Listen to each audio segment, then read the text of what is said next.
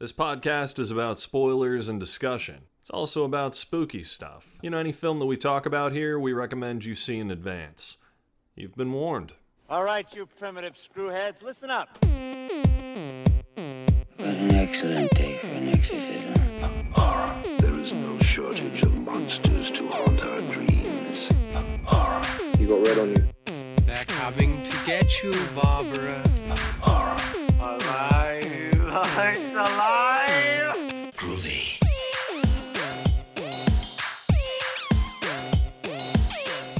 Hello, everyone, and welcome to another brand new episode of Oh, the Horror. It's a horror movie podcast where we take a look at classic and modern horror films from an expert and a newcomer's perspective. I'm the newcomer, Steve Allman, And I'm the expert, Rob Holmes. and today we have a slapstick comedy classic from the master of horror himself, Mother of Tears, directed by Dario Argento. Uh, Wow, it's dude, a slapstick wonderful comedy romantic classic. comedy. Oh yes, I, I I couldn't think of any better headline. We're now a comedy podcast because I don't even know what the fuck this movie is. A- apparently, we we're doing a comedy podcast now, not a horror com. uh, oh my god, this fucking movie, dude. Dude, this movie, Um, this movie is like if um you know what I think Dario Argento was doing? He was channeling Tommy Wiseau to make his horror version of The Room because that's essentially what this film is. I feel like this was a horrid Buffy the Vampire Slayer fever dream. Dude, don't even don't, don't even put Buffy the Vampire Slayer in the same like realm as this. This isn't even this Oh this no, would no, be like Oh my god. D- no, is- th- like all of the worst ass possible evocations of that show, but like nothing, nothing against Buffy the Vampire Slayer. I mean that as in the utmost respects. But I, I, I, oh I, know what God, you I mean. Yeah, I know what you mean. It, this this film. Oh, where to begin? Um, um, so like uh, this this movie it rounds out the uh the Three Mothers trilogy, spanning decades now, starting with uh uh. Oh my God! Suspiria, Suspiria in and 77. Inferno, and then this one, Mother of Tears, uh, released in 2007. Took him quite a long time to round out this trilogy. What has he done in between uh, Inferno and this? Like, uh, well, so Argento. what's that body of work looking like? I mean, it, it's not bad. Argento's body of work in between all of it was was pretty solid. So we're looking at like Tenebrae in 1982, which I think Tenebrae is a solid film. Uh, when we start getting further into it, we have Phenomena, which starred Jennifer Connelly, and that was in 1985. That was about a girl, uh, psychic girl who could talk to bugs. Um, or she had telekinesis, or no, yeah, it was a psychokinesis, and she could talk to bugs. Um, then he gets into oh, let's see uh opera in 1987 i think opera is pretty cool. It has a great soundtrack. It has a lot of gore but there are some issues with it as far as pacing and it does feel a little bit off. You do see him start to slip from what he was doing in the beginning. Now he also wrote uh, lamberto bava's demons 1 and 2 which are essentially the same movie, but the second one is just a much more violent version of the first one with crazier effects and everything going on there. Uh, after that, he wrote Demons 3, which was changed to The Church because it there was a lot of issues on why that ended up changing. Joe Bob Briggs actually talks about that on um, The Last Drive-In, which was on Shudder. Which, by the way, dude, that was amazing. It was impossible to watch for the first few hours because it went out, but it was an amazing event. Um, and he talked about that a little bit, uh, the history of demons. So you can find that on YouTube if you didn't check that out. Uh, it's really, really interesting stuff. Let's see. Then Argento directed Trauma in 93, which is okay. The Stendhal Syndrome, which was released in the USA under the Trauma banner, out of all things.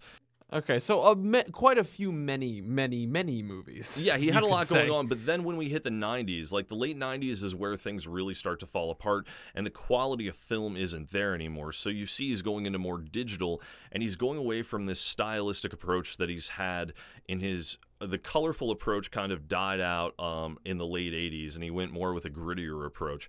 And then he went more with this digital look that you know in the way the room has this hey it's produced but it looks like it's a tv movie um or- or because s- when I when I started to see this movie, I I can clearly see that Argento is following trends heavily in horror movies now, at least from what was coming up in in its day in 2007, rather than f- making or setting trends for himself. He seems to he seems to be just emulating what's popular and then just trying to put his own spin on it rather than actually make something that's, you know, of substance. And he seems to be on that downward slope throughout the 90s and into this movie. Right. So there's the, the his version of Phantom of the Opera in '98, and then um, let's see after that Giallo with which had uh, Adrien Brody in it as the as the lead character, and it just it wasn't it just wasn't a good movie at all. Dracula 3D came out after that with Rutger Hauer. Just watch the trailer for that, and the production values alone, it's just you're wondering what he was thinking.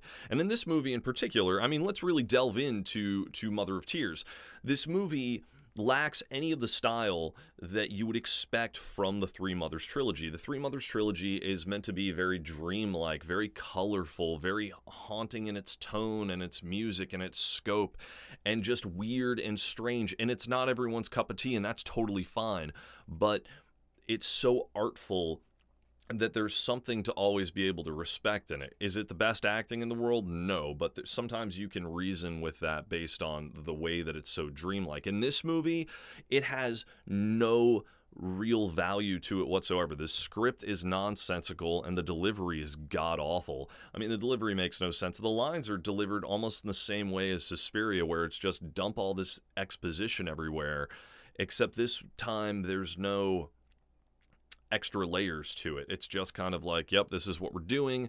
Um, If you told me that this movie was directed by the same guy that directed Suspiria and Our Inferno, I'd say that you were lying because this film actually looks ugly. This is an ugly movie to watch. it's a very ugly movie to watch, and it it's it looks like it was done by a first time director. There's so many issues with this movie. Some of the gore effects are cool in the beginning, and and when you see him, you're only, like, oh, only in a neat way. I was just like, oh, okay, like I'm finally seeing something that like you might have put some time into. Right. The Uh, the mouth ripper part in the beginning where it just rips the mouth. I'm like, that's really vile and gross.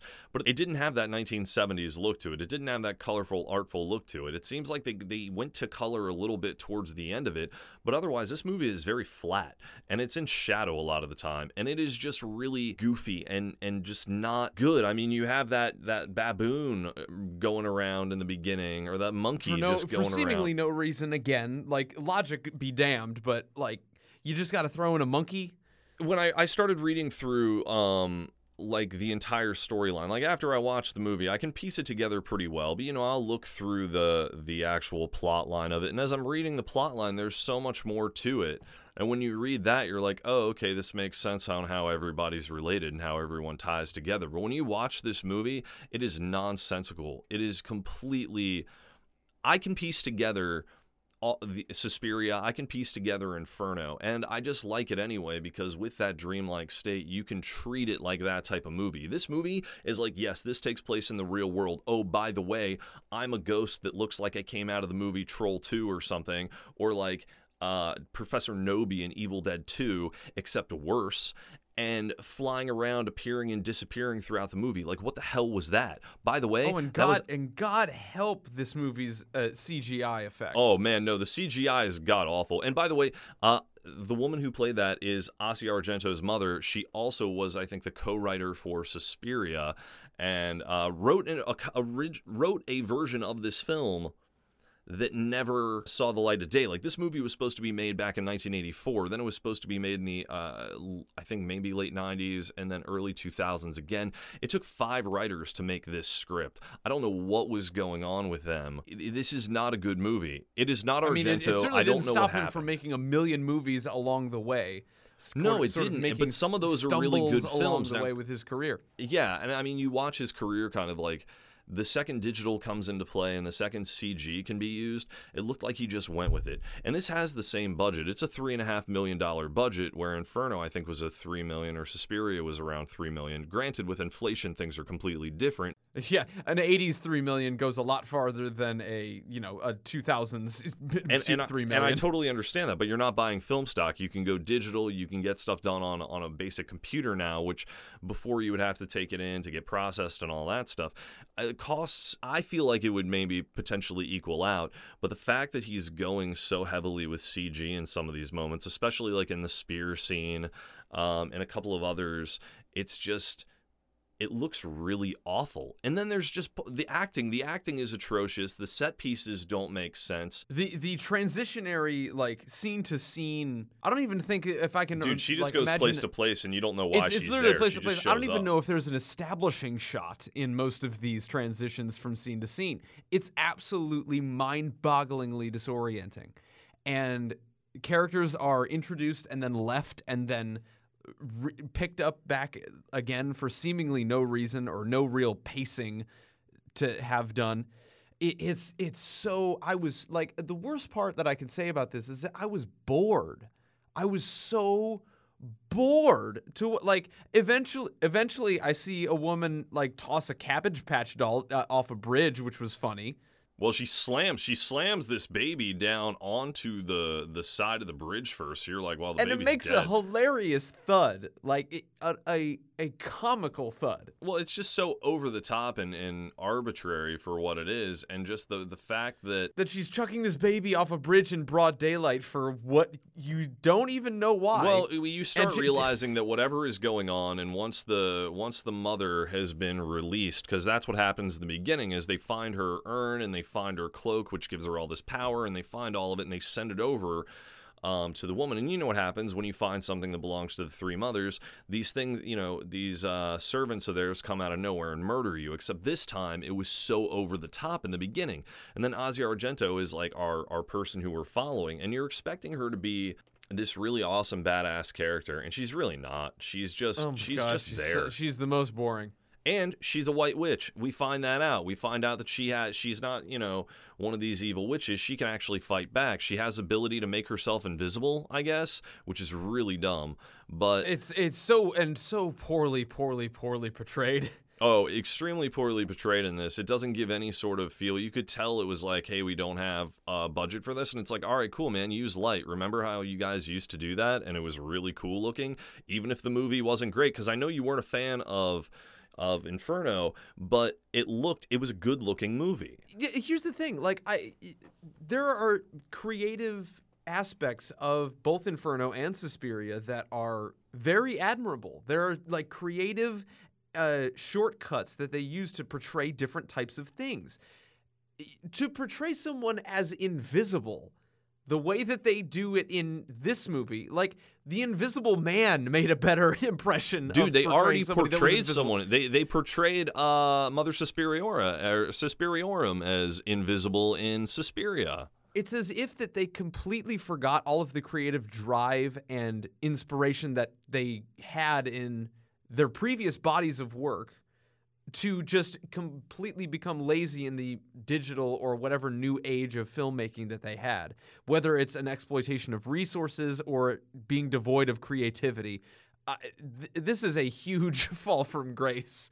for uh, what Dario Argento has kind of Dude, and, and by the way, meant it's for horror It's now. extremely creepy as well that he has a uh, a scene with his daughter naked in it, the shower scene where you see her topless for a second. I'm like, dude, what? That number one, didn't need to be in the movie at all. There was no point for it whatsoever.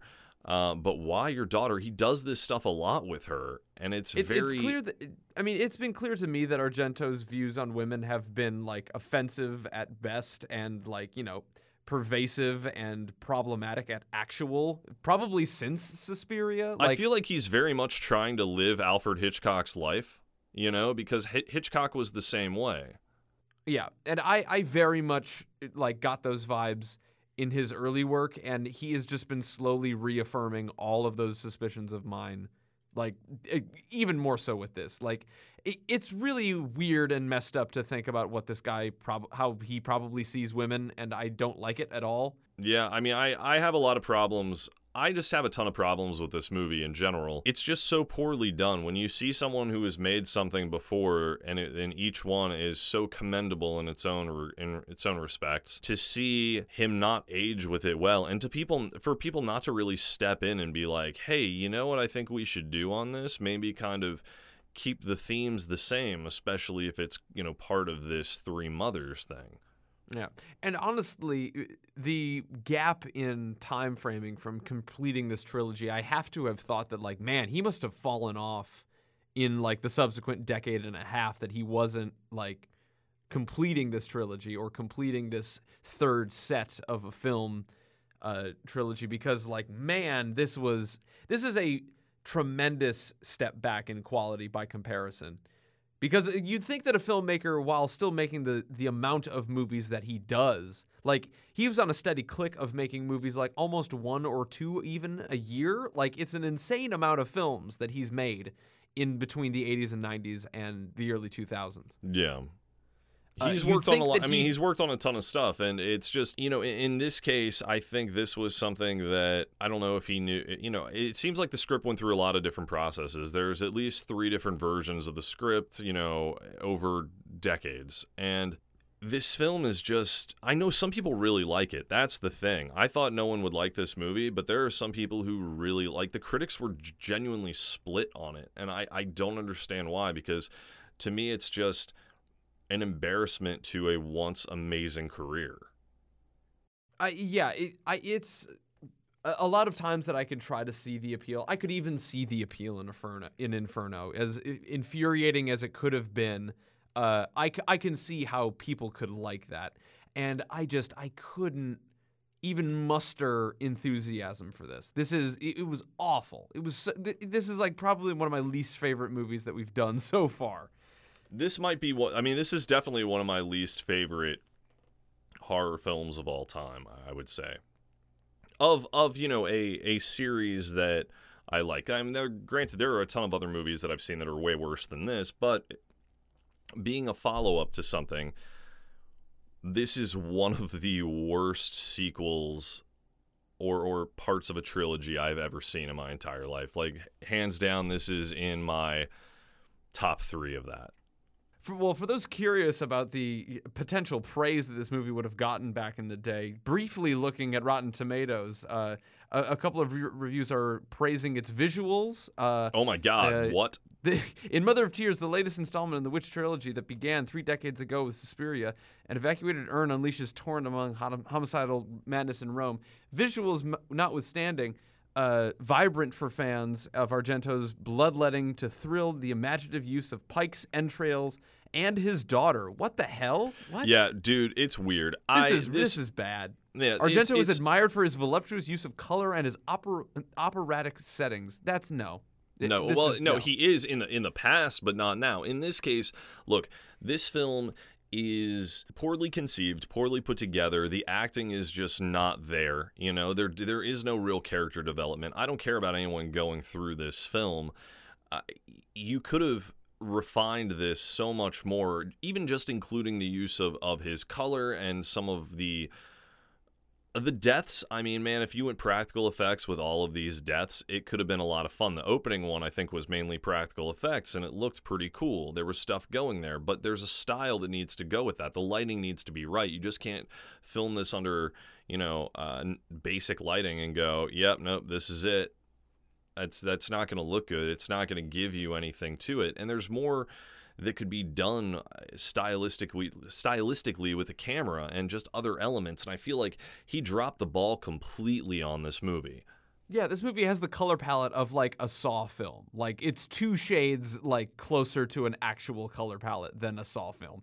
Like outside of being drenched in green, uh, th- this movie is just as ugly. But the only Uh, the only cool moment, one of the only cool moments was like when she sees the alchemist and he has that green lens and he looks through at her through that and you see like what's running through her and I'm like, you know what, that's you're putting in cool visual elements. Like why wasn't this there the entire film? How it how it has always been. And if this is one of the most powerful of the witches, shouldn't it be more prominent than anything?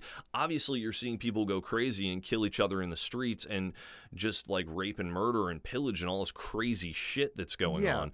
Why and you, and is you see inspirations of that like briefly because like in the credits we're alluded to with all of these like baroque and masterwork paintings of like satan and angels Yes. and all of the these terrible credit sequence by the way. One of the worst credit sequences i've ever seen. It was again so very very boring. Uh, very it- boring and very it looked it just looked bad man. It just looked like there was no care put into it but like when we see all these people chained up and like the fire and the naked woman and all this chaos ensuing like uh, I see what they're going for and it's just so wrong and ill conceived. It's not I I I like to think that like Argento seems to have a vision and he just can't he he can, he seemingly can no longer articulate it with the people that he works with or he has very he has a very real struggle articulating and showing it or being an instrument to it now because it's it's almost incomprehensible now what he's trying to like really achieve with something like this because when he's adopting all of these film styles that are either of the time or some sort of like remix with what he tries to do like again like the way that he seemed to shoot that uh th- that like occult scene with like everybody chained up and everything it it was so bad but in a weird way i could kind of see the way that he could pace a scene like that because i'm trying to put it in the context of suspiria and inferno and all that stuff. All right well let's let's it, it, real quick and this is just a, a little thing. So stuart gordon had the same type of scene in dagon right? And that was around 2000 i think or 2001 it, yes, it had that kind of cheesy look to it. Even the whole film kind of has the same look as this film. But the difference is, Dagon is very good despite that fact. It's still a good story and it's entertaining. And like there is a cheesy element to it that way, but it's campy in a way that I actually enjoy. This film could have been something awesome even with the way it looked being as strange as it was but it wasn't a captivating enough story and there weren't enough amazing visual elements or even stylistic visual elements because you don't even need a big budget for that. You just need creativity and that's been proven time and time and time again. And it, it just wasn't there this time and when you have that many amazing voices that have come together and it just feels like they're phoning it in not even phoning it in it's painful to watch and it's very that's why I get very upset over this because it makes me extremely angry to see a film like this made with his seal of approval on it.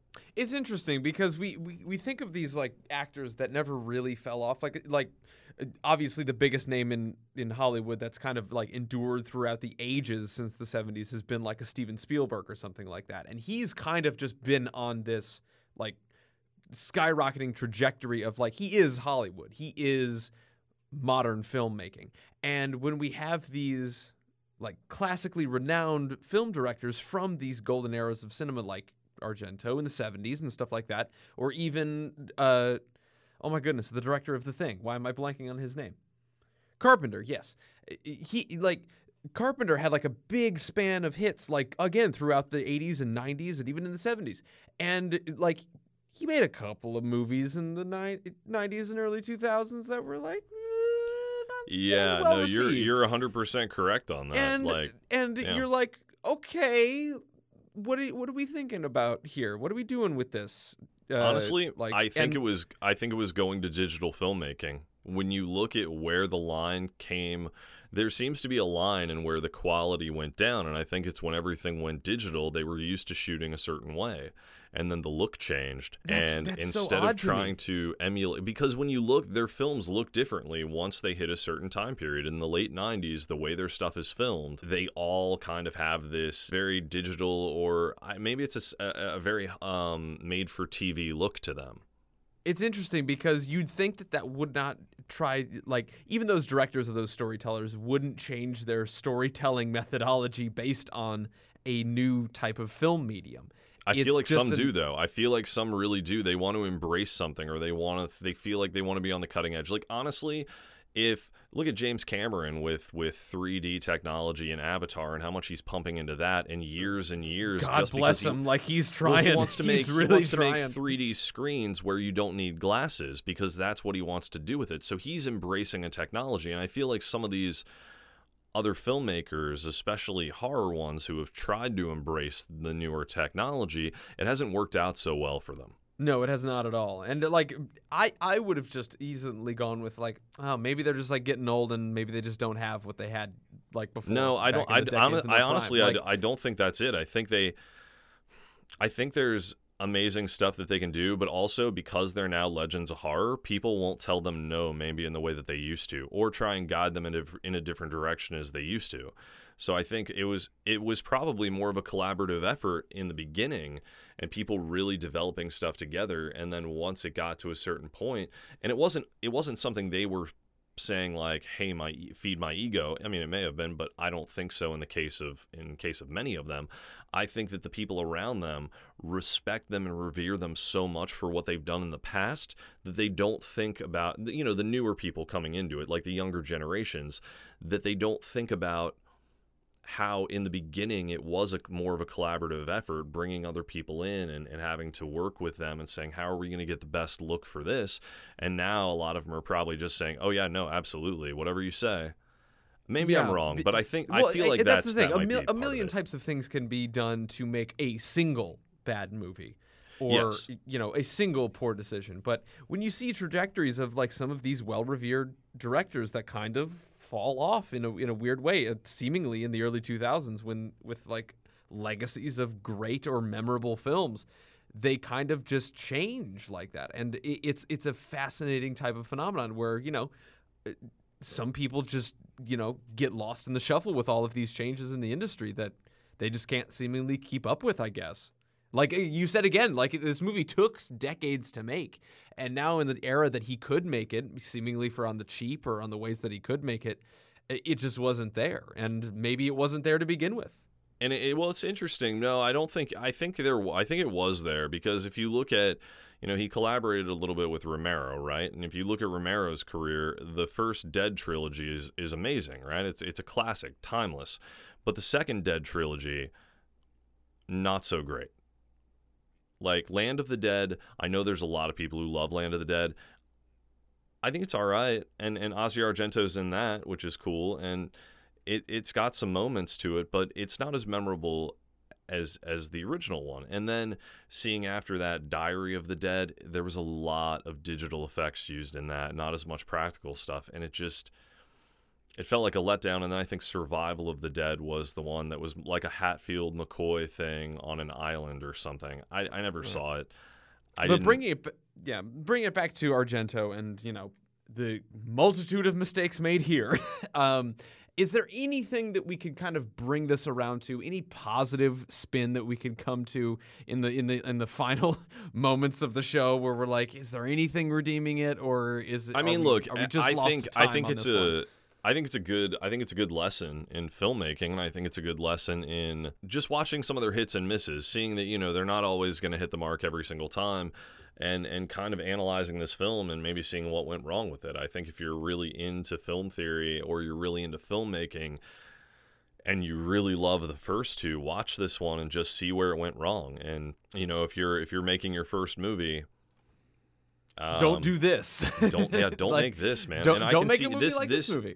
This kind of has a feel like an amateur filmmaker making one of their first films. To me it's a disappointment honestly.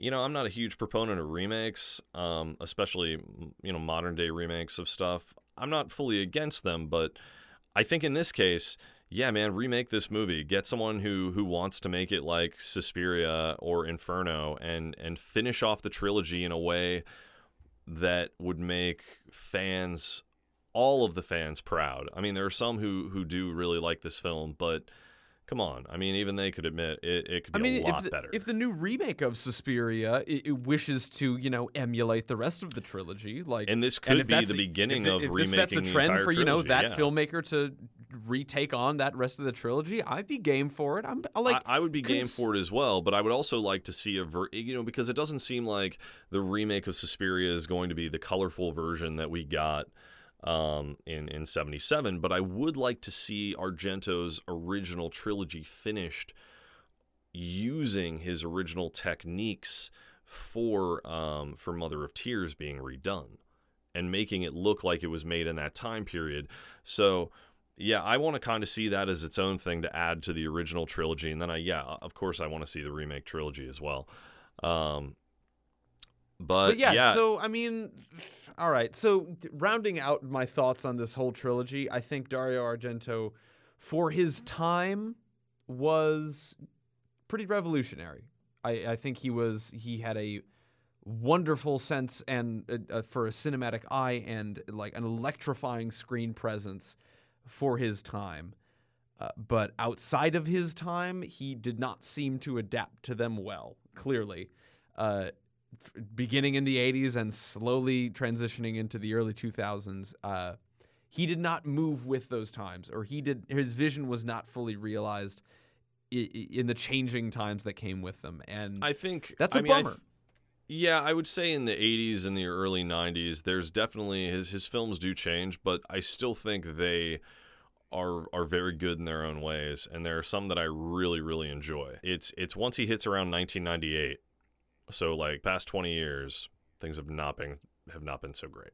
Well, hopefully, uh, we can be we can be remedied in the next few episodes with uh, with a, a few better tastes in our mouths. What do we have for next week coming up? Well, actually, we're we're going to be doing uh, Peter Jackson's 1987 cult classic, Bad Taste.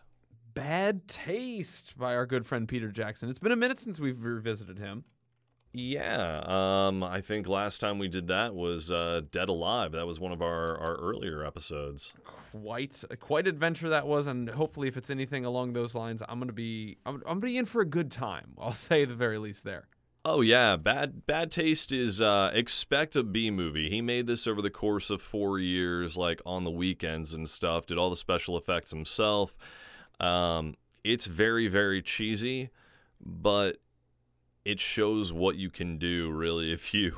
You know what? you, uh, if it, if it's if it's peak it. Peter Jackson, I wouldn't have it any other way.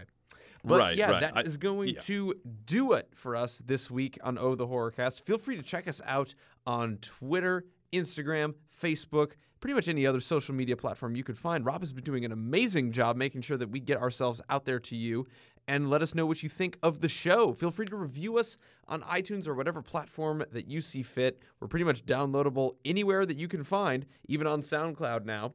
And uh, feel free to let us know with any suggestions you may have at ohthehorrorcast at gmail.com. And, And, yeah, uh, you can uh, find us on our own personal stuff as well. You can find me on my Instagram at uh, Holmes Invasion, and you can find me at my Twitter at rwholmes83. And while I am taking a break from social media, you can find me across, across platform uh, at Steve Allman. Uh, so whenever I re- decide to make a return, I'll uh, I'll be there. Yep. Uh, but yeah, thanks for listening, guys, and uh, we'll see you again next week. All right, thank you guys so much. We'll have a good one. Look at me, Damien. It's all for you. Now, it is time to keep your appointment with the Wicker Man. No more room in hell, the dead will walk here.